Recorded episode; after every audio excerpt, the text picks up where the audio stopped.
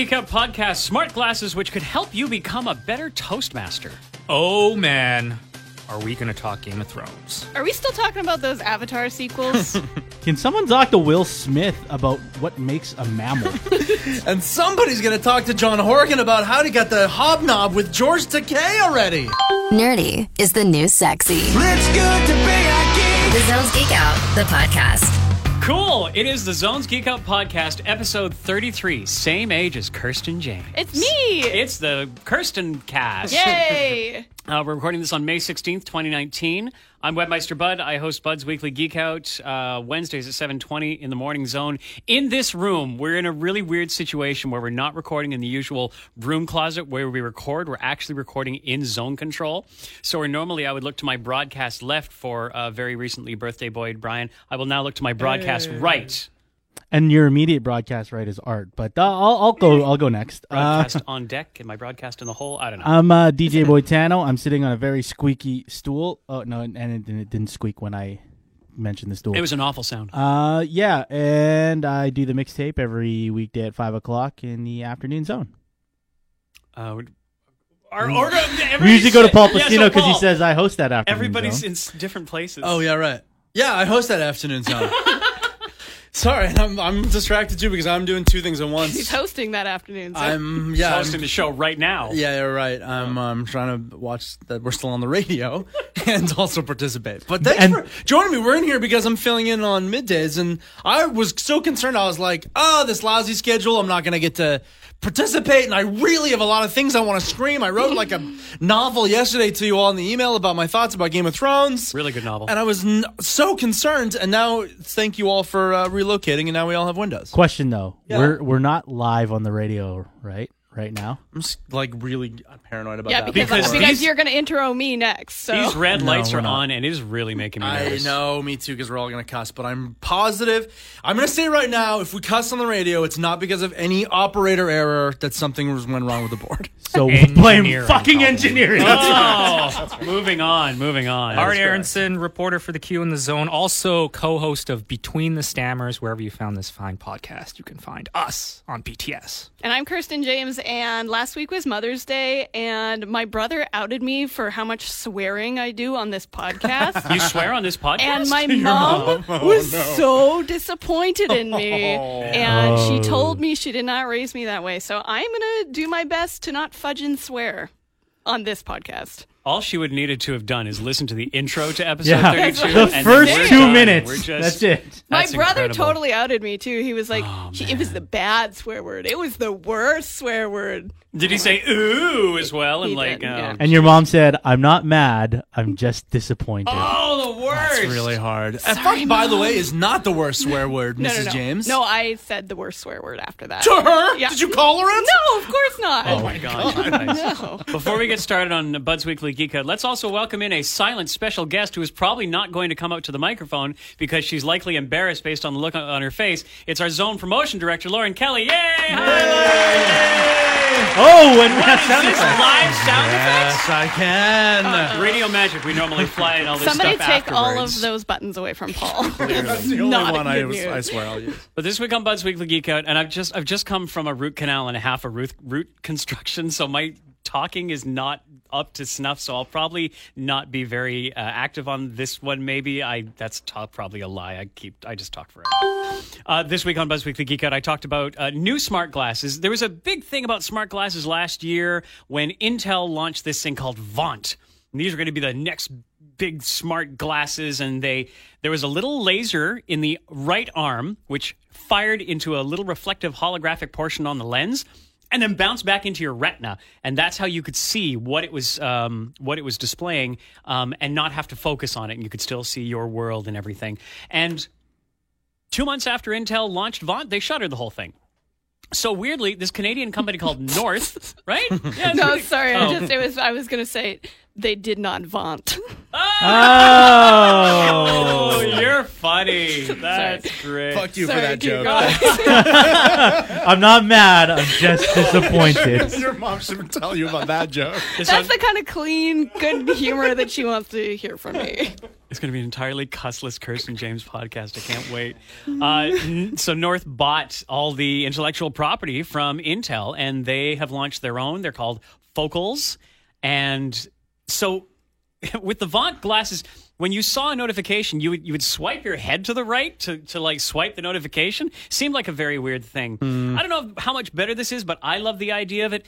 With the Focals glasses, they include a peripheral called Loop, which is a ring with a little four-way joystick nubbin on it. Oh. So you're not, you know, you're not looking, you're not doing any of this interaction that people can see, but with your thumb, you're moving up, down, left, right, and click. Oh. Um, and that's how you navigate through your things. And what I was talking about specifically is they had just um, released an API connection with Google Sheets, which I guess is their, I don't know what it is, it's one of those Google services, where you could put, for instance, Uh, speaking notes, teleprompter kind of notes, and scroll through them with the loop on your finger Whoa. and see your notes scroll in front of your eye. So you're looking directly at people when you're doing a speaky thingy. Or if you've uh, written an apology letter to your spouse. Yes, yes, and- anything like yeah, that. You need a script. Or if you're going into a party and you've pre-written files on everyone, and you're like, zip, zip, zip, zip. Oh yeah, how's Jamie doing? Yours, Yeah. yeah. So that kind of thing. So Yeah, that's- that's Mindy fun. Murphy. right? Um, okay, so that is interesting to me, and as uh, one who, you know, what I've really, really enjoyed in the last year or so since I've gotten my AirPods is that almost feeling of like connectivity and like control.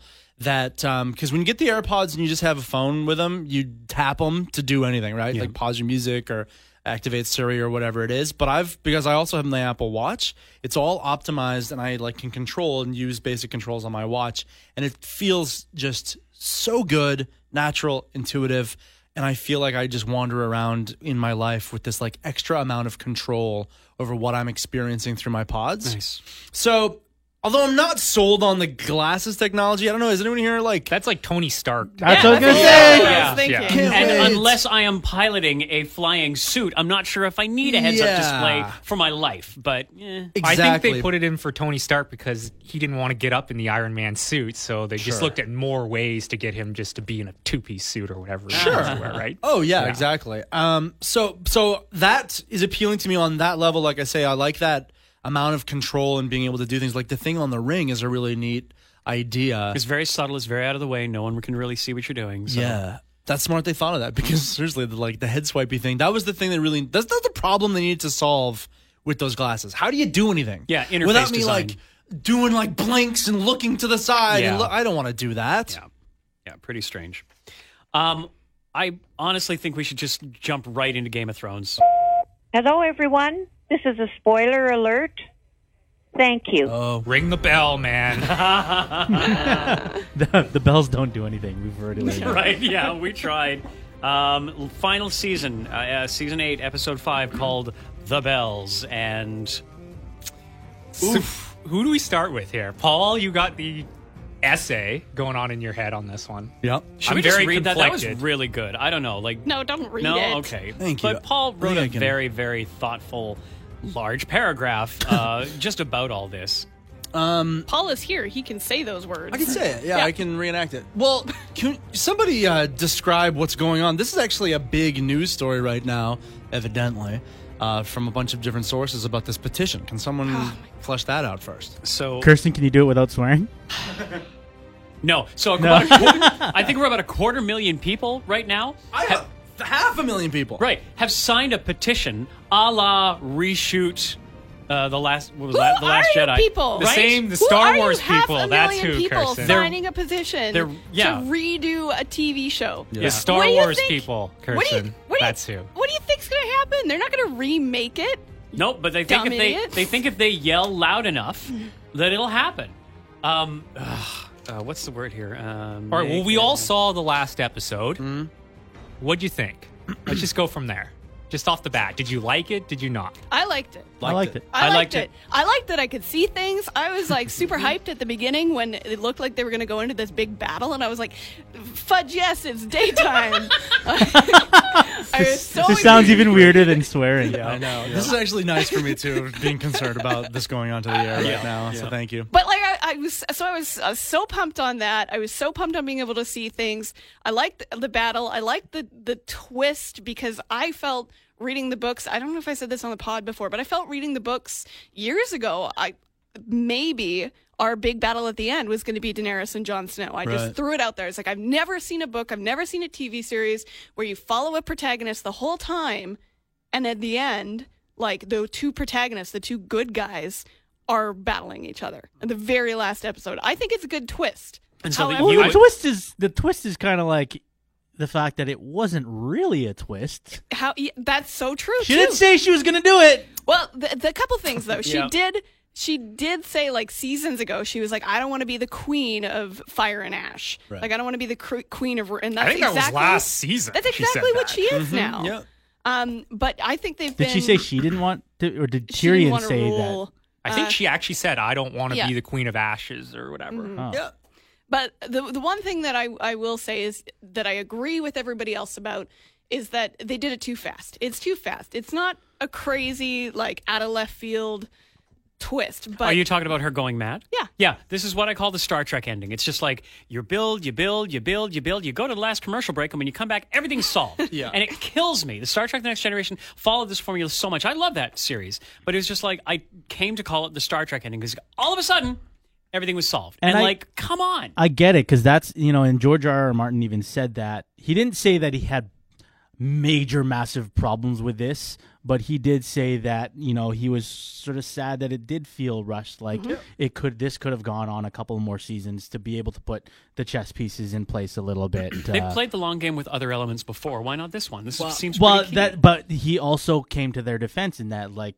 These people have lives, right? Yeah. You, you can't recast Jon Snow after how many seasons? Yeah, yeah. He wants to move on. Like the cast wants to move on. The the the showrunners and the creators and, of the show want to move on. And I will say that is a little bit disappointing that uh, it does sound like, from what Martin said, that uh, this decision to cap the show when they are is about other world things, which is like, we're done with this. We want to move on and do something else. And the rest of the entire world is like, okay, but we're not quite done with this. We would like to hang on That's for a that entitlement longer. too, eh? From, from Yeah, us it's true. So because like I'm sad, but yeah, I am. I am sort of that entitled fan. I'm not that entitled piece of s. now I'm afraid to swear. that you know You're entitled welcome. person that's going to sign a petition saying they they got to remake this Here's thing. here's the quote from the petition. This series deserves a final season that makes sense. Subvert my expectations and make it happen, HBO. Just So the go thing, home. the thing about Benioff and Weiss too is like, yes, so much like Jon Snow, everybody wanted to move on, but they said to Benioff and Weiss, they're like, hey, you can have as much as you want, do whatever you want, as many more seasons as you want, and they were like, eh, we'll have two. And th- this is like, we'll put a pin in this conversation for a little bit later, but my suspicions on that are now confirmed Yeah. because they have the Star Wars trilogy. Mm, so they had in their back pocket, they're like, no, we don't need Game of Thrones anymore. We're done with this. We got Star Wars now. All right, so let me say that um, this usually is um, Oh, jeez. spicy water, but today I've got a different beverage here, and it is the tears of every single one of these 500,000 babies! and I drink your tears like sweet champagne, dribble it down my chest and into my underloins. You fucking babies! I drink your tears, crying. Send all 500,000 of them to the wall. Man, every castle! Fuck all, every single one of you. Now we've got the list of these idiots. You don't get to be fans of this show anymore because you don't get it. You know what is funny is that I don't know because we have a new neighbor across this wall, which is uh, a senior Russian spy. programming guy. yeah, yeah. He's he's, he's from higher And so he's probably hearing you and thinking that you're live on the radio right now. Well, he's pretty loud too, and I think some of his. Uh, I do. I do again. Fight Just to go back with how fast this has happened, though. Mm-hmm. to me, this is like if we had to compare it to Breaking Bad, like the perfect show with the perfect ending. This is like if we had Walter White at the end of season two, and Oh, then suddenly alert. we were Walter White season eight. Like that's kind of what it feels Understood. like. Like there, there needed to be a few more beats or a few more moments or a little bit more discussion. Um, with Daenerys going nuts, like yeah, the long game in previous seasons. That's what I would. Well said, Pol. By the way, holy smokes. Because I'm really conflicted by this episode. Okay, because go on. Okay. Why? Well, I I loved that last episode. I loved it. It was huge. Uh, I thought the the Dany turn is one of the greatest heel turns on TV. You guys know what heel turn means, right? From Yes, wrestling. That's wrestling. It just means when a good guy goes bad and you don't expect it. Oh, I've never heard it right? in wrestling This context. is Cool. uh, Stone Cold Steve Austin at WrestleMania 35. This is Kevin Durant at the Golden State Warriors. This Oh. is this is this is Anakin Skywalker to Darth Vader. Okay, Yeah. guys. Mhm. Okay, Uh, yeah. And it was compelling. It was great. You know, you're watching her on her dragon, and then all of a sudden she just decides that she's going to go nuts. But guys, I'm conflicted because foreshadowing is not development. Like you like hmm. it's not character development. It isn't. And yes, we've had foreshadowing throughout this entire series of her wanting to burn people. no, I don't think we have. I like. Yeah, we have. Yeah, we have. Not Oh, to sure this we have. extent, though. At like, the to this very extent. at the very Really? beginning of this Yeah. episode, she Yeah. just one Well, of her most episode trusted short. advisors. Episode sure, season maybe, series. I Yeah, no, I don't yeah. think so. Has well, there like been- what Vince Viserion, like season one, when Viserion gets like gold pulled on his head, Yeah. poured on his head, she's just like, "Yeah, you're not a dragon. Dragons don't burn." right. Like that's her brother. Yeah, like, but I'm just seeing that as sort of like beginning a of her being crazy. a strong, dedicated leader, and In she's season always sort of four, had that goal. she goes to Meereen and crucifies all the slavers. In There season hasn't been five, someone- she burns all the leaders of Meereen and lets her There's not- dragons exactly. eat them. There's not a single enemy that she encounters in this entire series who she doesn't burn or crucify. Yeah. It's funny. Okay, here's here's my point. I'm I have I I remember all these things. I don't see those. I never saw those as like mad or crazy. Right. I saw those as her plan all the way through. These are like No, this is like collateral damage in being the good guy, in being the breaker of chains and and and breaking the wheel. Um, this was just seems to be straight out cuckoo nuts insanity. but but we a saw it at the beginning of this episode, right? Yeah. oh, sure, at the beginning of this episode, and No, maybe throughout the season. No, I'm just saying it all came to a head there, right? Like Oh, her yeah. trusted advisors. Jon Yeah, Snow yeah. says no, he doesn't want to bang anymore. It, Whatever. It is. Doesn't wanna It She got anymore. pissed. it's not her. It is true that this is a heel turn. She was a hero, although she'd murdered her way all through the series. It's true. She, th- those were enemies, right? Those were people who stood in her way and obstacles. Her last obstacle really was Cersei. So if she would have flown up, burnt down even the castle, mm-hmm. and killed Cersei, that would have been. It's true, like within keeping in that. So this is. It's still a heel turn. She mm-hmm. did war crime and genocide, which is. It's true, not or it hasn't been developed maybe as much as people would like. But let me say this because this is like I get it. Uh, maybe it's a little sloppy and rushed. We all can agree with that. I'm I'm sure. Okay, but the reason why that I defend this choice so much is because number one, it comes straight from George R. R. Martin. And I'm sorry, but when you're dealing with a world that he has built from nothing but his brain, that's what happens. He's the author of the story. He is, you know, it's like a magical god who just like writes into uh, existence what is. So first, this comes straight from him and we must accept. If we're going to accept anything from this, you might as well write a petition saying put Ned Stark's head back on. Okay? So wait, are you going to accept George Lucas and his prequels then? Because that came right from his magical pen. oh boy, oh boy. Never.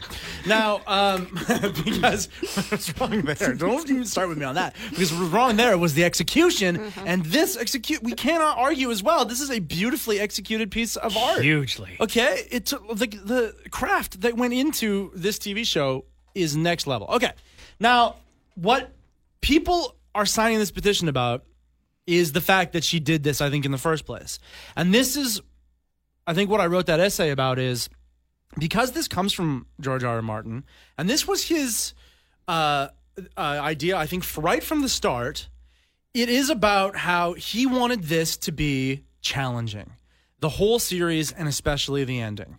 He wanted to challenge readers. He had just, when he started writing this, he was just out of TV. He was sick of being told, you know, we need happy endings and we need budget friendly Formula. things, right? Formula, like babies who are running TV who are afraid to offend audiences. And he was like, I don't care. And I don't even need money anymore because he made money off of TV.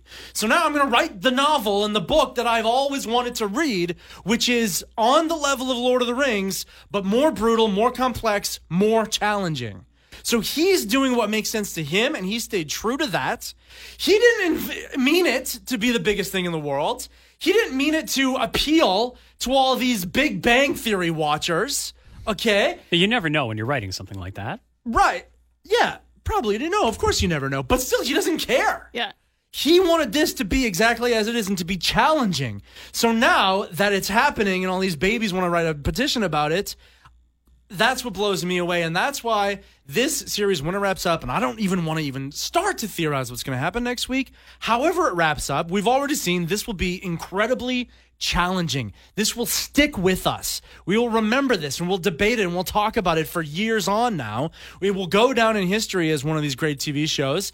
And whether or not you like the ending, very similar to The Sopranos ending, which is part of its genius as well.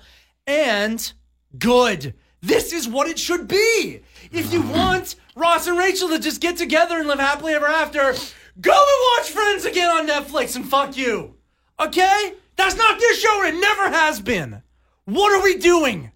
Yeah, we can't be mad at the turn, I don't think. I just want to know, though, from people who have read the book, Lauren and Kirsten. Lauren, is- our silent partner in yeah, here. is there, I, I want to know, is there more like, we, they're calling it foreshadowing in the TV show that she's going to turn mad, but is there any, like, anywhere there in the books that gives more character development to Dany that this is going to happen down the line?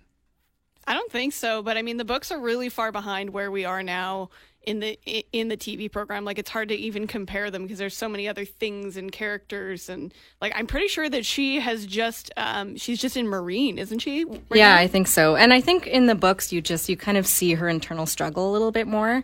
I think she's still like her lost child and and Khal Drogo. Like she's that's still a big part of her life. I think, or like what she she's very reminiscent still in the books, and I don't think they play into that quite as much in this series. I think maybe like when we read the books, when finally Winds of Winter comes out, um, w- I think that we're gonna have more like internal dialogue and more of her like uh, what's going on that we can't really see. You can't really like this isn't a show that needs a narrator.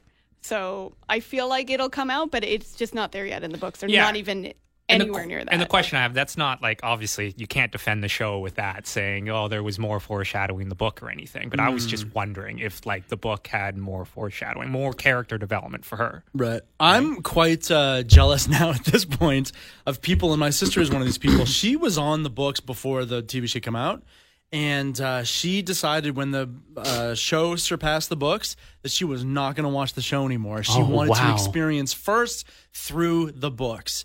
And I laughed at her and I said, Good luck. How are you going to avoid spoilers? How are you going to avoid memes? It's ubiquitous in our culture. Like, how do you do this? And to, as much as I know, I should reach out to her, but not through this podcast because I don't want her to listen to me swear. um, I, I think she's successfully done that. And I'm so jealous right now because it's true. The books will flesh it out. It will make more sense. It will be more satisfying. It will. Uh, will get there. It'll feel earned. It'll take its time, as the books always have, and it'll be so good.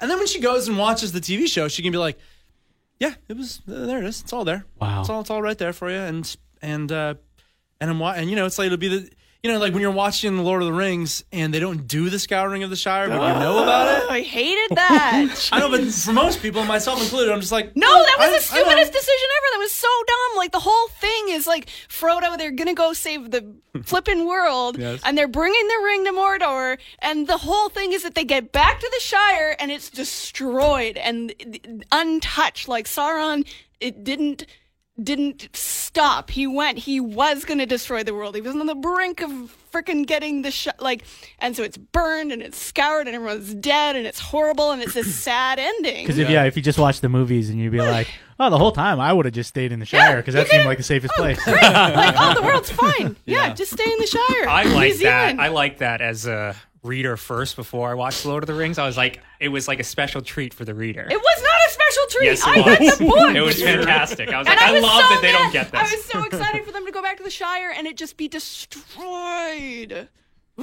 Wow. It, it was so good. Like I just felt like that added so much. it to was it a nice twist for sure, and it? how the Shire Yes, was yes, like sorry, divided. I yeah. loved it. I loved it. Yeah. Well, so we'll say this is uh, Rosie Cotton was just waiting there for Samwise Gamgee's dick. That's not a swear. Okay. what in the movie? in the movie shows? She was. Yeah, it's She true. was just like, "Oh, hey Sam, you want you want this pint that we have now?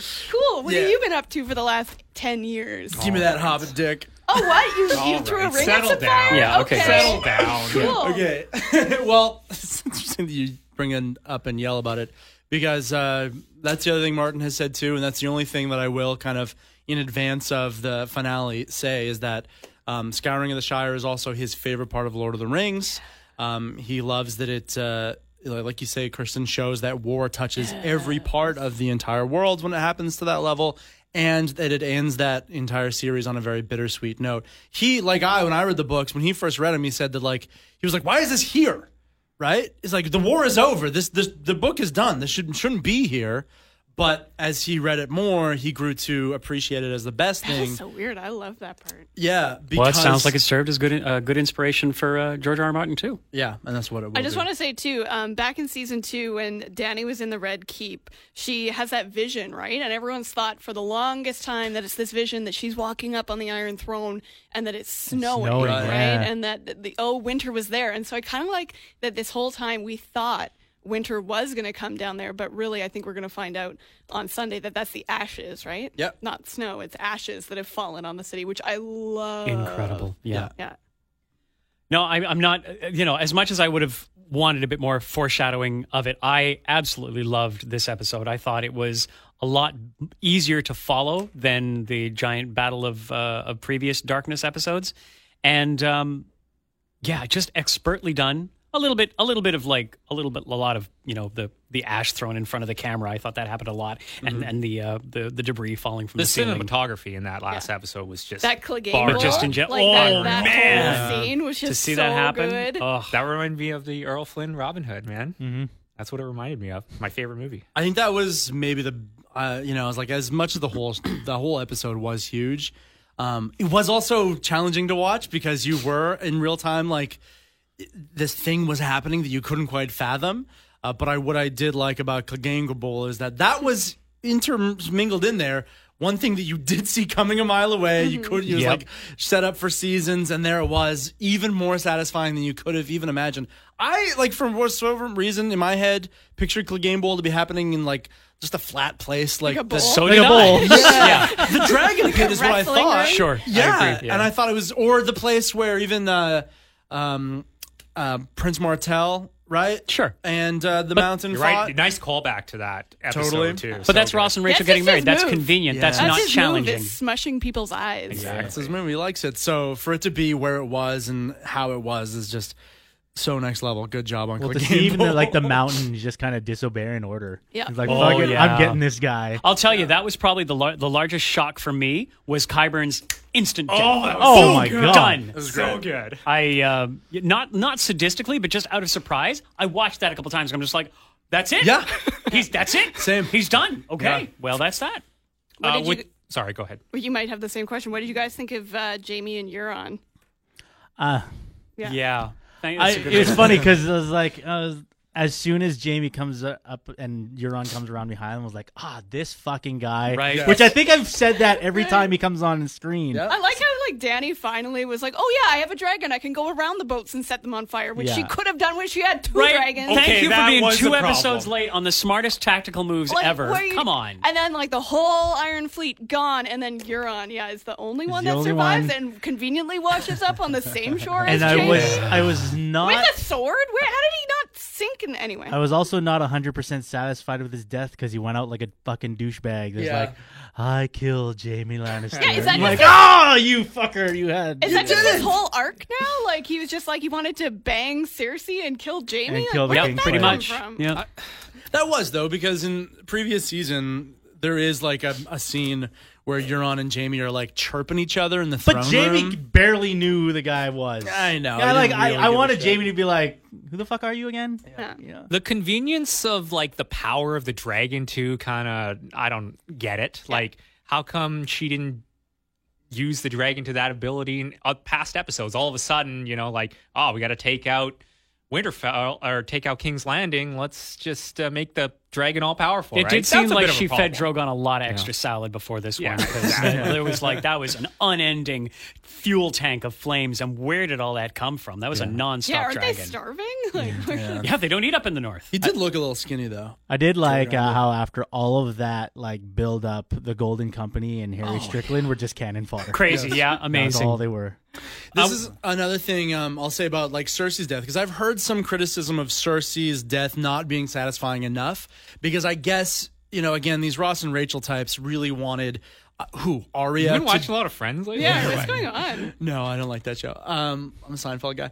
Um, and this show is the Seinfeld of sci-fi, by the way, or of fantasy. Because way like when Cersei died, and went like. "Bow, bow, bow, bow, bow, bow, bow, no learning, no hugging, no one gets together. It's devastating. Speaking of bad endings, too, Oh, interesting. it's going to be the Seinfeld of sci-fi. Um, so Cersei, the way that she uh, dies, people are not satisfied enough with it.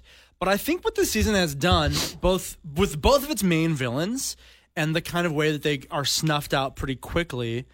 Um, and I was certainly satisfied with Cersei's death. I I theorized forever that Jaime was going to be the one to do it, but I was happy that they died together. I thought that was interesting. I thought that for her showing, you know, for being such a bitch for so long and then showing this vulnerability and dying powerless in Jaime's arms was like kind of nice. And like, I know we're supposed to hate Cersei, but she was in a shitty situation from kind of day one. She's doing the best she can.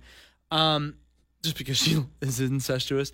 Uh, Oh, okay. But what I'll say That's here is those two villains not being the big like thing we must defeat also uh, is totally plays into what George R. R. Martin has always said is that he doesn't really care so much about the conflict between good and evil outward in the world versus he's much more interested in the conflict of good and evil between one person's own heart. And nowhere, again, was that better seen than in Daenerys' face and great acting Emilia Clarke when she makes when she's hearing the bells Oh, yes. she makes the decision I am going to fuck this shit up. Yeah. Right? So when everyone else wants Cersei and what Daenerys to sword fight each other for King's Landing.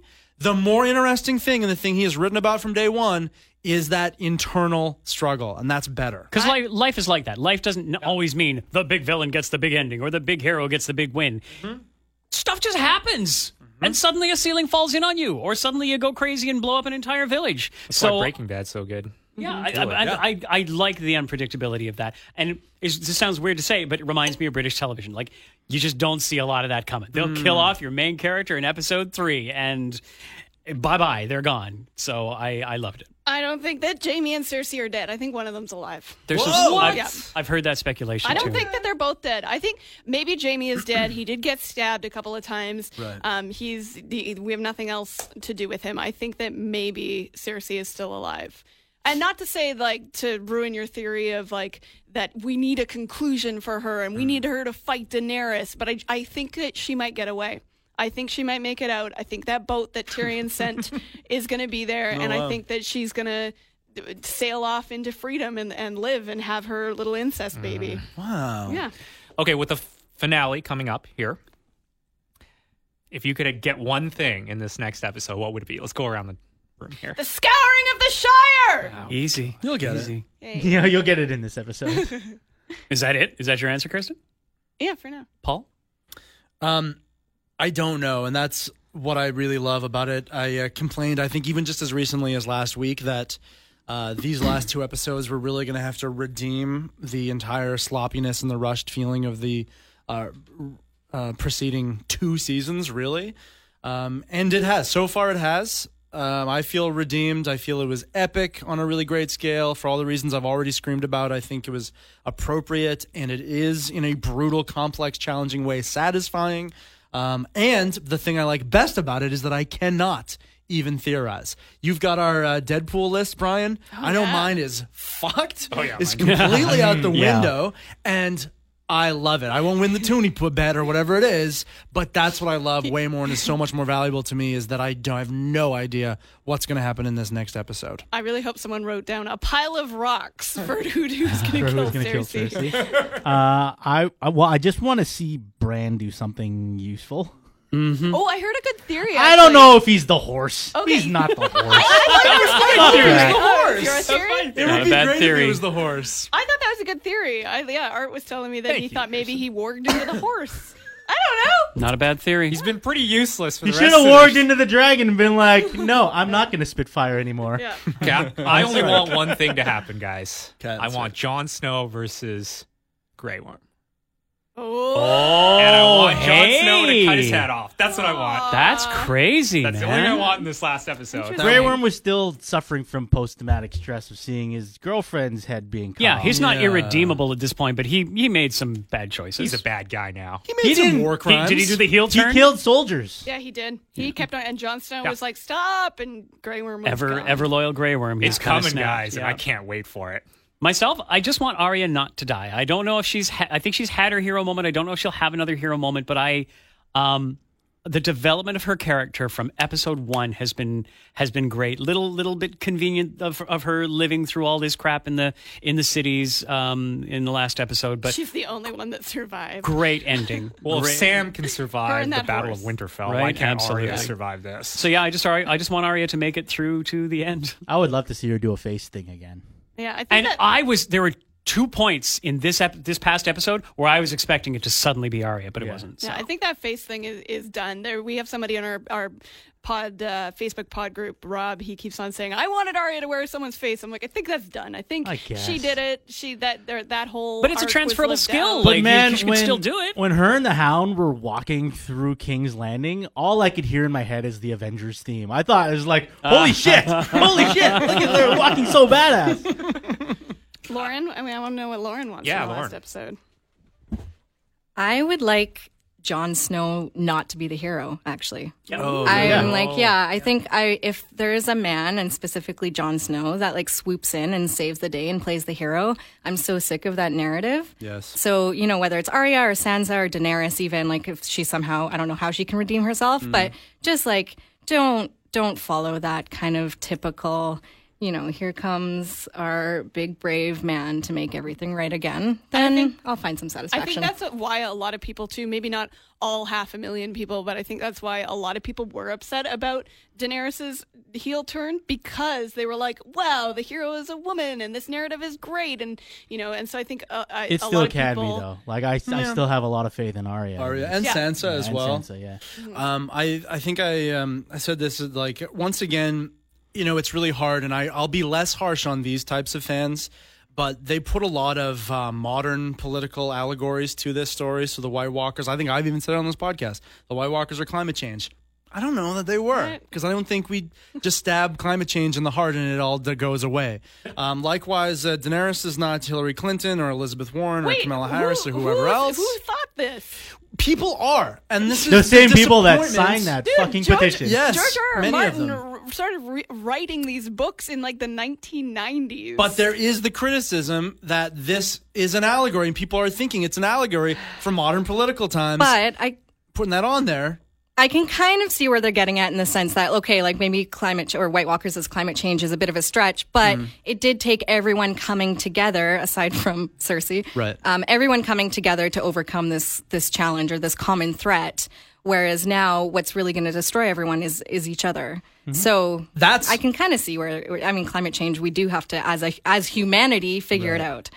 that was Ali Bowman's point when we watched that on Exactly. Sunday Thanks, together. Allie. Good one. Um, yeah, she said that. yeah, even though there was a supernatural threat, as always, the real evil is the human beings, which is an interesting one.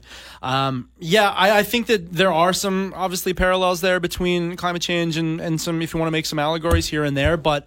At the end of the day, Martin really did not do that with 2019 specific political times and motivations when he wrote this. He was just trying to write the best sci-fi or sorry fantasy novel he could for all time in the way that Tolkien wrote Lord of the Rings, which still is relevant today And as it people- was post World War One. people will always I- imprint their own, you know, their own mm-hmm. fears and their own politics onto something to help process it, to help make it make sense to them. So I understand why that's disappointing if you have attached, you know, strong female leadership in the real world to Daenerys.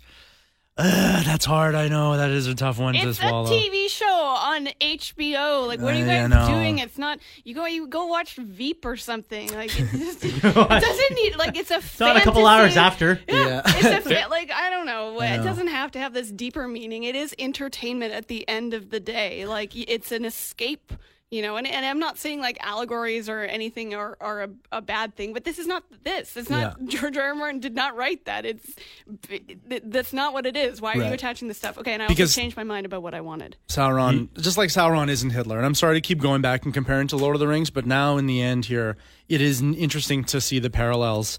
Um, and what I'll say to Lauren's thing too is I agree. I don't think Jon Snow should come in there and be the hero. And I think that I think for some people he has been set up as the like Aragorn wise king who is gonna No, take it all at the end. Aragorn wanted it the whole well until Well- he kind of but but like after the, the the Return of the King or after uh, Two Towers he wanted it. But like Jon Snow has always been the unlikely person that doesn't want, do not want, don't give me another another title. That's right. So I don't think he's going to be like the big hero and he's going to swoop in and save the day. Like he is he he doesn't want that. no, he is the Frodo. He is the reluctant hero who No, this is Samwise Gamgee. He's got a Sam, right? There's the parallels there, and he's going to have, uh, hopefully, maybe a victory, but likely a bittersweet one that uh, ends up seeing him. Oh, he's totally Samwise leaving Gamgee. the He's not kingdom Frodo. He's Samwise. Okay, Kirsten, tell us the thing that you want for, Oh from yeah, last okay. episode. My last episode thing that I want is that I want um, uh, the last shot to be north of the wall, and I want it to be Tormund Giantsbane, and I want him to be giving Ghost a big old pat and saying, "You're "Good boy, Ghost." Giving him Good a belly rub. Spend all those 3D rub. CG. Uh, Yeah. Spend all those CG. Uh, and then the end, dollars. Yeah. and then it can start the the new Tormund and Ghost TV show. that I- It's Torment and Ghost. Sorry, I, I totally forgot um, to mention this right around because I think this happened right, right around the beginning. But uh, I didn't think that uh, Varys's execution and death would affect me as much as it Did it? Yeah, because like I thought it was like ah he's gonna die. He's kind of a nothing character, but fucking he went out fu- for a guy with no balls. He had balls. he, went out, he tried to poison her. Did you notice that No, in the beginning of the episode? he was talking to the He was talking to the in girl, and kitchen. she's like, she won't eat. And he's like, the girl Is had that what said- that was? Thank you. The That's girl had so said, cool. "Yeah, the all the guards are watching me," and she's like, "Well, the the biggest Back- risks have the biggest rewards." and then back to the Oh. kitchens with you. Brilliant. That's exactly what. but he was then I was like, do. "Fucking right, Varys." It's Yeah. like you know, he's trying to take matters into his own hands for the good for of the people. realm. Absolutely. Yeah. I What- wasn't happy with his death though. Uh, It was just it just it, it was just frustrating because it was like, oh, Tyrion told him about about uh, that Jon Snow, his his lineage or whatever, and then the next episode, Tyrion's telling Daenerys, "Oh shit, sorry, I, I told him, and, and now we have to kill him." Like it was just like telephone. It was, I was stupid. I don't think. I want to know who Varys was writing letters to, though. Like, There's do you think there's like something that's going to come from that? Where I mean, they made, they were very yeah particular with that scene where he's writing to someone. And then- did he? So the last ones before before the Unsullied came and got him, he burned. Yeah, but he then burned, Did, but he then- send off any I other think ones? he must. I don't know, I think yeah. he and was then to writing who? lots Because like everybody else is.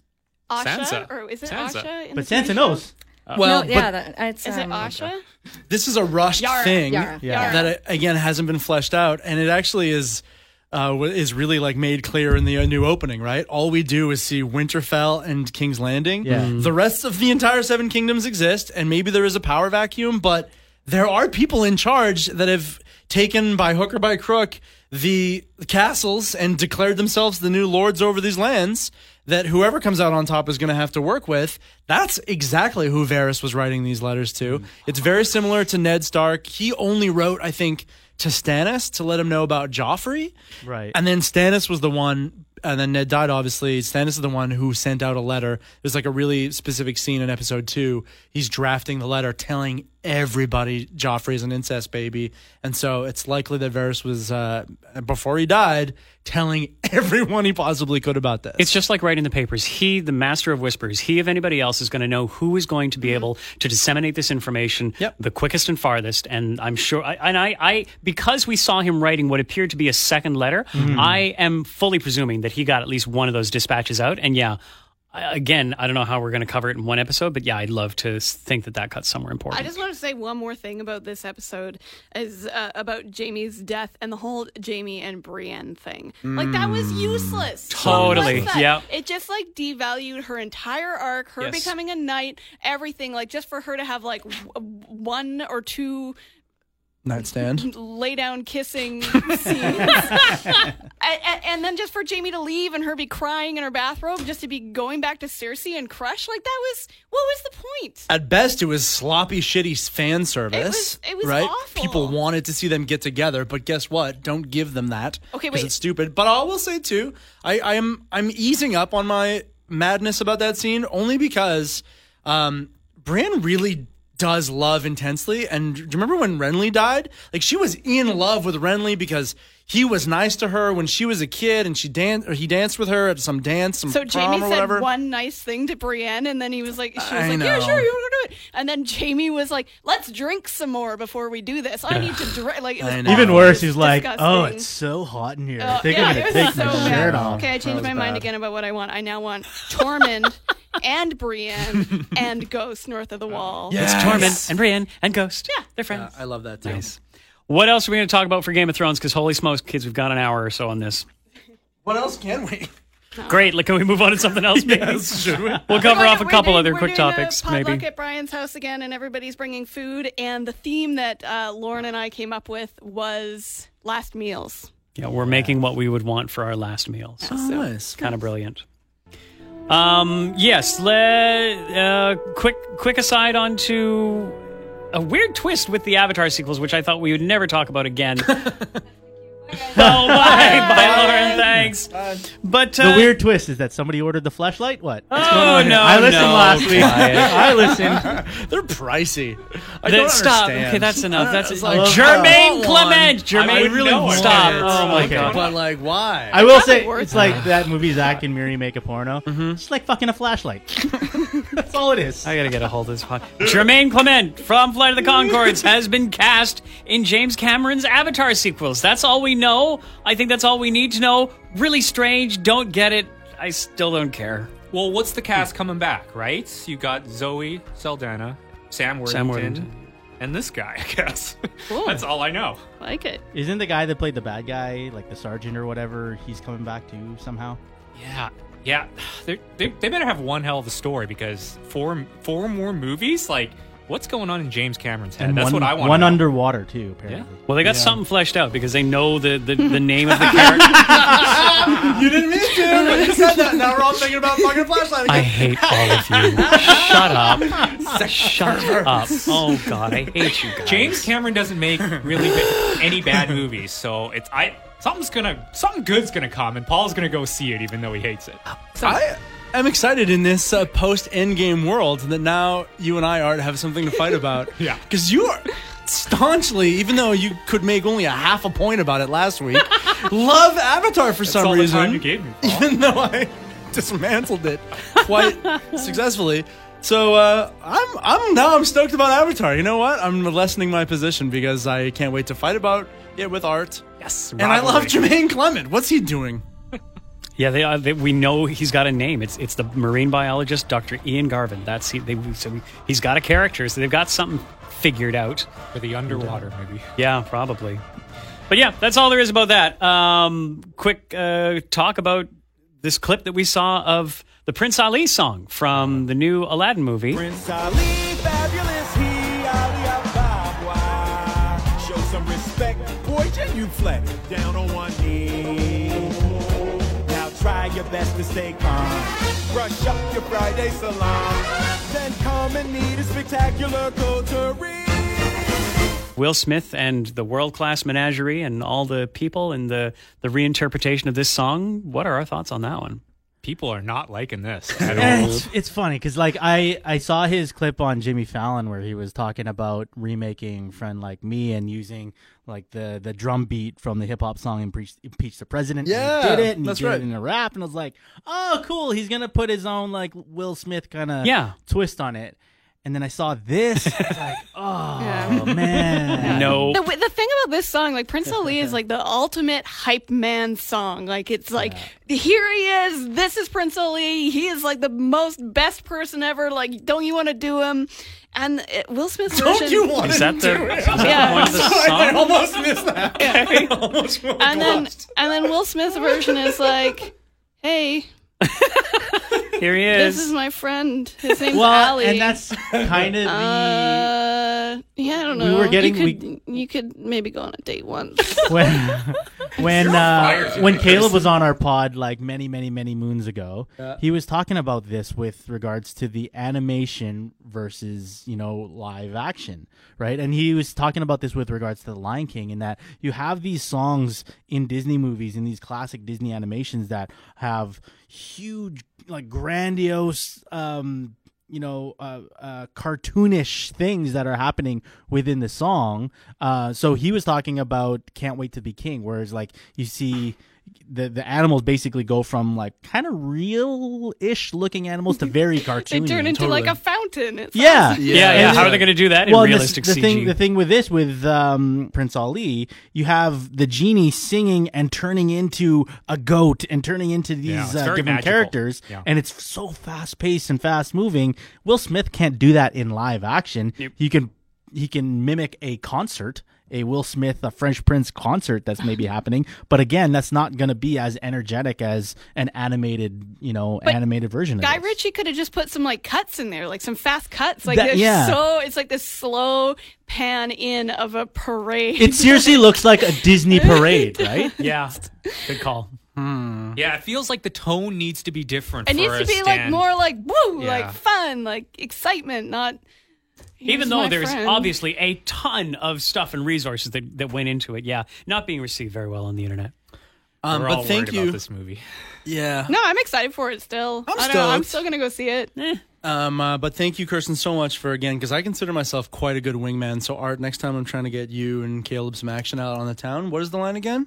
Don't you want to do him? Don't you want to do him? I don't know something like that. Don't you want to do him? I don't know. This gold, I can't repeat it twice. Good thing we've recorded it. Yeah.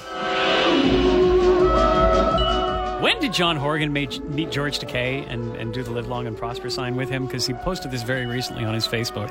And this is like the 18th thing that we've seen our premier of BC do that just shows shine, shines the geek spotlight on this guy. How we doing, Art? I'm getting him in up on the podcast. Yeah. Are you working on that? Working on it, but you know what? He's off to all these comic cons and you know going in the back, the back way using his power. That's what our premier is Wow. doing, really, right? No kidding. No kidding. He's not actually ruling BC. He's, No, he's just getting using his political power to get it in for backstage at cons. He's like in Darth Vader cosplay. Nobody knows it's him. He's like camouflaged. Yeah, we should try and get this guy on. He seriously loves his uh, Star Trek. you heard it here first. Art Aronson will make it happen. Maybe we'll see. Yeah, and I don't know why George Takei was in town. Um, Jason Lamb from the Morning Zone actually tagged us, the Geek Out Pod, in um, a post that George Takei put up of him having high tea at the Empress a couple of weeks ago. Yeah, random, so I right? don't, I don't know why he was here, but he had high tea at the Empress, and then got the "Live Long and Prosper" signed at him by John Horgan. These are questions that need answering Yeah, from the Art. premier himself. Art, like, I don't expect he's going to sit down for an hour and yell "fuck his eyes" with us, but it would be great to get him on for a quick chat interview. Ask him about. Avatar fleshlights. You can ask him. You can ask him why you guys. Sulu Sulu wasn't his favorite captain. So when he's getting asked for all these year-end interviews and stuff, Mm-hmm. maybe I can get him for you know something fun like this. yeah, exactly. Yeah, Yeah. that guy doesn't want to talk about light rail and uh, Yeah. t- affordable health care and child support again. Doesn't like Tankers and all that Yeah. crap. The only he, thing- he needs one like light podcast. Like it's uh, when uh, Bill Clinton went and played the saxophone on TV. Right, Or right. that. when Obama said the N word on Marc Maron's podcast. Wow. The only thing that I'd be nervous about is if he was talking about like Game of Thrones and Dany burning all those people and then be like, that was fair. What?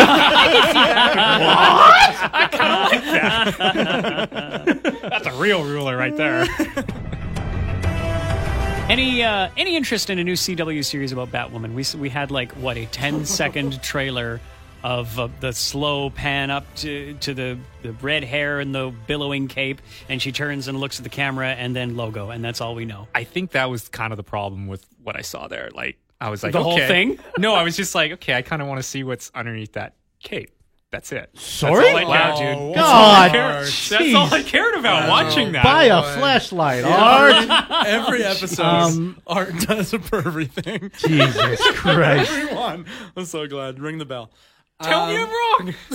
What? I didn't see the clip, so I don't even know what you're talking about. Uh, it's Ruby Rose playing Batwoman. So uh, is and she's gonna play because Ruby Rose is a lesbian and she's gonna play Batwoman as if as if Batwoman was a lesbian. Is that so? yeah, Cool. yeah. You see, I didn't know that kind of a going in. So Um, Ruby Rose. Uh, what was the last thing I saw her on? Was like, Orange is the New Black. well, I guess that I was I was gonna say Triple X, not a oh, Triple X movie. No, like People the Vin actually Diesel. watch Vin that Diesel movie? Yeah. Okay, yeah. It was funny because she was one of the triple X's, and they're all fucked, and they're like, "Oh no, we're our backs to the wall." And then all of a sudden, Ice Cube comes in and like helps them. Is like, "Remember when I was a triple X?" Random. Um, and I just want to go back in my comment there, okay? All I'm saying is a problem with that teaser was all I cared about was the sexualization of that character. Because it was sort of shot that way, That's what I right? It meant. just sort of Very objectified woke. the. Uh, Yeah. Turn that around. yeah, Yeah, I want this to be good for Ruby Rose because she's a neat person and uh, that's cool to have like a the star of a show like this to be um, uh, gay, like you say, like that. But um, I don't know, man. CW. It's the reason I didn't watch um, what's that show, uh, Gotham? or whatever. Yeah, it's just like. I don't want these characters on the small screen and with a small screen budget. Sorry, I never do. And you're doing it a disservice. You want to make a Batwoman movie and it be really good, as good as something from Christopher Nolan? Well, cast her in that and let, and let her have at it. Well, the but CW then, have been has been very, very uh, successful with these shows, right? So, like going back to Smallville, Oh, and then and then going to uh, Arrow, right? Those, Yeah, you know people what? really love those shows. Arrow was a pretty fantastic show, and yeah, but they, you're right. They've done a lot. You know, Flash and Supergirl and um, all all the. So I guess they can't all be winners, though. The other thing I'm going to say is superhero fatigue, and I'm sorry, but like I've been suffering from it for a couple of years now, and so you know I've abandoned the DC universe fully. Because Like, you've I been only only- taken so much. Yeah, I've really, you know, Marvel has won this battle for my heart and soul. I'm sorry, like they had done it to a level where I am happy to uh, invest my energy into watching that. And um, I know we got a podcast here to do and everything, boys, but sorry, I'm not going to, and Kirsten, I'm not going to uh, watch this show. No, no good. That's fair. Um, we have tried to do this for many, many weeks. Let's have a quick reviews and uh, recommendations. Um, Kirsten and I separately, uh, although we attempted to to coordinate our times, we saw Pokemon Detective Pikachu. Um, anybody else? Nobody else seen it? Anybody else? Seen it? Did Caleb go with you too? No. Ah, dang. He is so like stalwart. He's like the biggest hero of this. He thinks it's going to be the biggest movie of the year. Wait, Pokemon Detective Pikachu. did he watch Endgame already? He says he was going to watch Detective Pikachu before Endgame. I almost I thought you were gonna take I him almost Endgame. drove off the road when I heard him say that. Good for him. He loves Pikachu. That's so nice. I love that about Caleb. What'd you think, Kirsten? I liked it. Um, I Johnny um, rightly decided not to come. He's not a Pokemon fan at all. Never was into it. Doesn't really know anything about it. Um, and I think that's the right decision. I think if if you were never into Pokemon, you you you could still enjoy this movie. But I just got so much enjoyment out of seeing all the Pokemon, just like in the background, like there was like birds flying, There's but of course so the much to birds were watch. Pidgeys. Oh, Um, right. and it so like just so many things going on periphery, peripherally in this Peripherally. side eyes um, that were just so good and I just loved. And Ryan Reynolds did a phenomenal job of Pikachu. Definitely. Pikachu was so cute. and when he first came on the screen, like you know the teaser trailer where he first meets Pikachu. Yeah. that is the moment that you first see Pikachu. Cute. And even though people had seen that moment before, everyone in the theater was. Aww. Yeah, it happened in my showing too. yeah, it's adorable. Um, yeah, no, I really, I really enjoyed it. Go Uh, see a matinee of it. Two things. You mentioned the periphery of the movie. Oh, How there's is- so much detail. That's and that's awesome. I love that attention to detail. How is if you focus up on what is really going on in the movie? How's the plot and the characters? Oh, so and- Justice Smith is a phenomenal actor. Agreed. Like I loved him. He was so good. He had a great character. Um, the the chick that's in it, I did not like. I don't know her name. Yeah. She just uh, she played it a little bit too like noir, like um, That's a good way to put it. and, and I just didn't like it. Like she she, she wasn't great. But Justice Smith was great. The plot was great. Um, oh, good things going on. Like there was a good story to it. Yeah, Did Yeah. you feel like Ryan Reynolds was playing Deadpool a bit. A little bit? Yeah, a little. So just just some of his deliveries, just some just some moments, not the overall performance, but just certain things that he said, certain ways that he said. It was just like, eh, oh wait, no, I'm back. It's it's it's Pokemon, it's Pikachu again. So Yep. That was my great. biggest worry Good story. Yeah. Good fun things going on. My other question is, uh, who was in the theater? Like, when did you see it, and was it all a bunch of families, or was there a bunch of um, uh, uh, adult? I saw a Lady Saturday babies like you. matinee. Yeah. Um, and there was some family, and then there was like adult lady babies like me, and some bearded guy, probably the same guy that was at your movie. I saw a 640 on I think a f- sat on, on on the Saturday, so I was in the showing probably right after Kirsten, and um, I, I took my kidlet and we walked into the theater, and there were like four people. In the theater, I'm like, oh, great. Okay, well, it's popcorn time. We don't need to panic about our seats. We came back. There were six people in the theater. Um, but by the time the movie started, it was full. Absolutely full. And I'm going to say, uh, a lot of parents and kids, you know, but the kids that were there were into it. Oh, I had some kid behind me. Oh, I had to keep reminding myself that yes, it's a children's movie. this so was this kind of me too. okay that this is happening, but I was like, oh, I wanted to You were gonna say the worst word. Oh. I kept on I kept on doing that horrible thing that nobody should do, but I do all the time where you like just cast evil glances mm. behind you. Like, you know, when someone's talking in the theater and you turn around and really you should just be an adult and say something. But I would just kept on looking at them. But they had this kid and he was like maybe five and they were sitting in the D box seats. Oh no! Oh, and he kept on c- talking about it vibrating and complaining and saying things. I'm and in then- a seat and it is and then- vibrating. And then, like telling his mom about all the Pokemon, like the Bulbasaur's come, and he's like, "That's a Bulbasaur." Oh, Blah, blah, no. Like just constant commentary to the movie. It was Hey, like didn't kid? Didn't you watch the PSA before? Don't be a Sally soundtrack. It was almost like art time traveled back in time. Went to turn to this kid and sat behind me at Detective Pikachu. oh no Okay. These mics are on stands, so you, Kirsten can't drop hers. But whoa! That's harsh. I said a few smart things during Infinity War. and that's what the No. kid is saying too. He's like, I quipped. That kid wasn't wrong. That was was a Bulbasaur. Bulbasaur. Yeah, he was right. I feel like I'm getting a bad rap for this. No, yeah. It only was like nine million dollars behind Endgame at the box office this past week. Really? So, That's surprising. yeah, Wow. it might um, overtake it. Anyway, if you're a Pokemon fan, go see it. If you like have any interest in Pokemon, or if you have kids that like Pokemon, Right. go see it. yeah, definitely. Um, Recommendation. recommendation. Ding. Uh, let's quickly go to the mailbag for Geek Out at the Zone.fm. Oh, nothing. I guess our streak's over. Uh, that's sad. Oh, well. Um, so, yeah, please email us uh, any thoughts that you may have. Geek Out at the Zone.fm. That's how you can get a hold of us. So we should pause it there. I know. I'm going to do a meta thing. I'm going to keep recording, and then let's go to uh, the air right now. All of us. Oh, okay. Really? Yeah, sure. It's Flora Cash in the zone at 91.3 with your somebody else. Uh, afternoon, it's Pol just filling in for John. It's uh, about quarter after one. I'm actually joined in the studio right now by DJ Brian Boitano, Hey, hey. Art Aronson, Yo. Webmeister Bud, Hi. Kirsten James. Hello as well. All of these people in one room. Why for? What do? Is this microphone on? We're, is this wait, is this going on the air right now? I, please, I know we need to us? switch gears Oh, from gosh. constant swearing to zero swearing, but uh, we, because of uh, the screwy schedule, I almost swore. um, well, we decided because this is when we usually do our uh, Geek Out podcast, but because I'm on the radio right now, we decided to do it in here in the room. It's very nice in here. It's so nice. Thanks for inviting us in. And so uh, that's we're all here, and uh, we're we're almost all the way through it. There's a few things left to talk about, but uh, I just wanted to bring you all on because I actually have to to go on the radio right now, but also uh, to plug the pod. Today on the Geek Out podcast, smart glasses switch. To, well, anyways, yeah. Listen, you, you listen. You can hear us talk about these and, and things and say these things. We talk about a lot of Game of Thrones this week.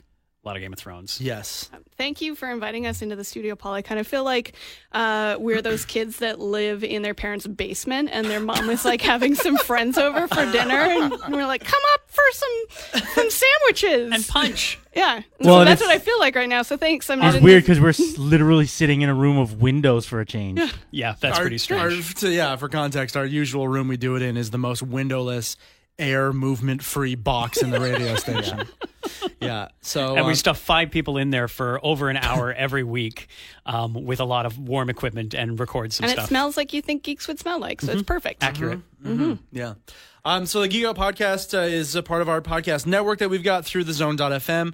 Um, again, if you're into like Game of Thrones stuff and uh, Avengers and whatever like that, uh, Geek Out One is a lot of fun. That's the one we're doing now. Of course, Jen and I do uh, PJ Party, which is on a little hiatus because of uh, we're not Screwy on schedules. screwy schedules. We're not on the air right now, but you can find them all through our website, thezone.fm slash podcast. Tim Hortons creamy chills are just like Canadian summers. Hilarious. And now we're back on the podcast. And now we're back on the podcast. So again, none of us are on air. yeah, None of our mics Hey, are I've been live. doing triple checking. You've been doing great. triple checking. Triple check. Keep talking. Yeah, yeah, we're good. Yeah. great. Kirsten. Should we also uh, sh- send an invoice to Tim Hortons for that 10, Oh, yeah, two no seconds kidding, eh? that they were on our podcast? totally. But then we'll have to pay licensing for floor That's right. That's right. So all I was going to say real quick is that uh, shout out to Matthew on our Facebook. Please join our Facebook, join our group, join the conversation. But Matt, last week when we posted our podcast and we were like, Rian Johnson's getting a Star Wars trilogy, he was like, actually, no. Um, there was supposed to be two, one with Rian Johnson, one with Benioff and Weiss. And he called. He was like, I think that Rian Johnson's got canceled. Mm. Right. And he was right. yeah, mm. yeah. And so, So- that has been officially announced. That is officially announced. Yeah, as of last and week, Weiss. that was just rumors, but yeah, that's been confirmed. And Kirsten threw a party. Well, because I, I Yes. and I well, think no, I didn't. after that news came out, the official quote from Rian Johnson was, "I don't care." Yeah, I, I, I didn't throw a party. I think I'd rather have Rian Johnson because he's great. And Benioff and Weiss, like looking at their catalog, Benioff wrote X Men Oranges Yeah. Origins Wolverine, where Oh, like really? terrible, Oops. hacky Deadpool terribleness. Yep. And Weiss wrote one episode of It's Always Sunny in Philadelphia. You're kidding me. That's The so end. weird. that was it before Oh, Game of Thrones? man. yep. What? Wow. So I don't know what they're gonna do with Star Wars. It's gonna be Maybe they've Weird. learned. Maybe they've learned. well, obviously not because if they don't have source material, they're just like I'm really It's like they have a fleshlight and they just explode too fast. okay. I know we're trying to wrap this up. I'm excited to see what they do, and I um, um I'm hoping that they have the courage to do something a little bit different with, with Star Wars. It's been difficult because Star Wars, if it doesn't have the exact things that we all like, we get mad about it. If it doesn't have the exact things from the first three movies, TIE fighters and AT-AT walkers and Death Stars and lightsabers, then we're upset. My- So let's take a page from George R. R. Martin's book and make it challenging. Maybe, maybe, maybe that's where they go. But at the end of the day, it's still Disneyland. They're still trying to get kids into buy Chewbacca backpacks at the uh, Disneyland resort, so it won't be that challenging. But it might be different and hopefully still good. That was the bad thing about the prequels: different and bad. Yeah, yeah.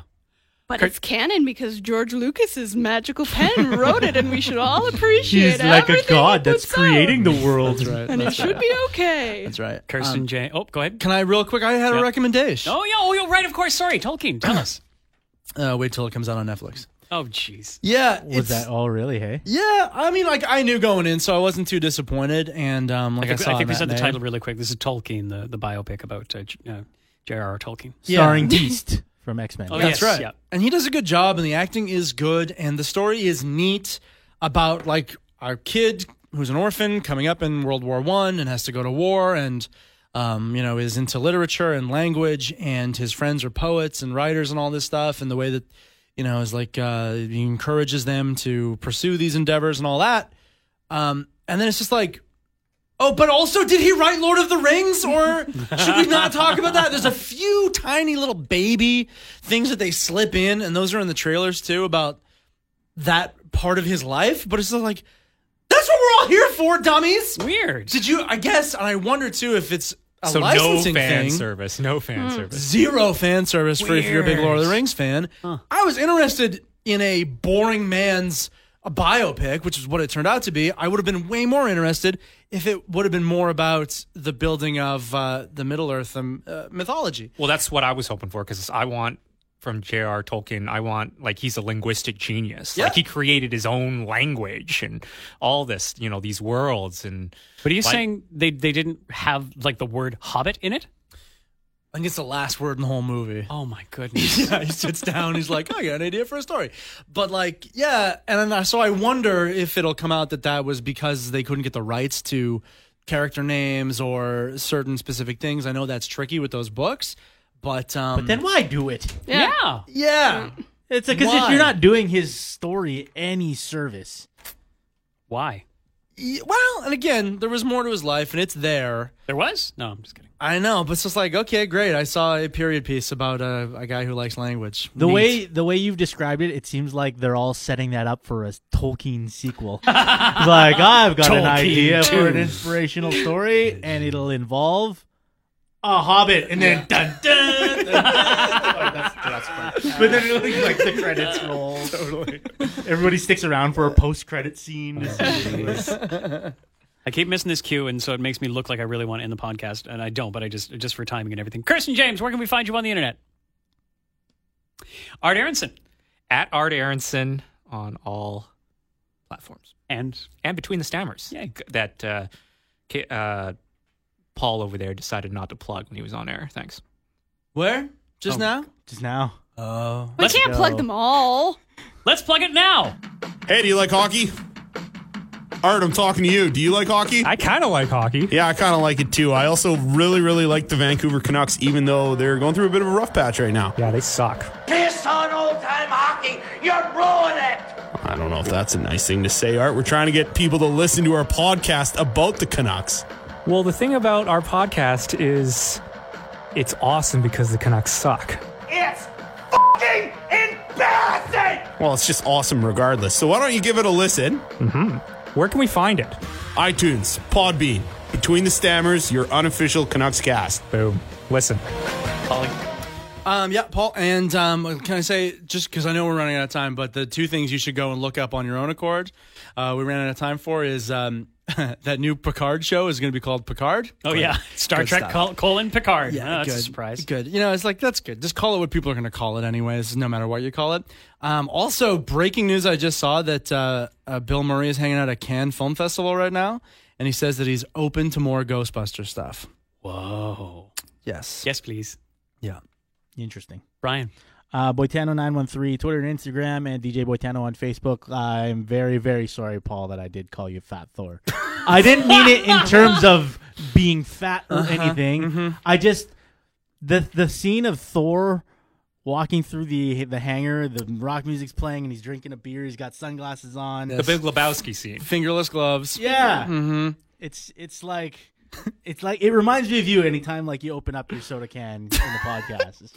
It's just- You've been punishing yourself a lot more than I think Pol ever would on that. I, it's, it's quite funny. You were very quick after you said Fat Thor t- to to say Like, no, no, because no, it's no, not. No, it's not. not, Yeah. not the fat thing. It's not a fat joke. Okay, well, I'm gonna stick my my original comments. Fuck you, Brian. no, just kidding. I liked when he opened the bottle on the s- Stormbreaker. That was my, one of my favorite pretty things in the movie. So I'll take it. I'm Webmeister Bud on all socials. Thanks for listening. This has been the Geek Out Podcast. Bye. The Geek Out Podcast is a production of the Zone at 91.3. The views expressed here are not necessarily those of this radio station. And really, some of those views are pretty stupid. I mean, come on. For more on demand audio from the zone, visit thezone.fm slash podcast or the on demand tab of our app. Thanks for listening, and thanks for being a zoner.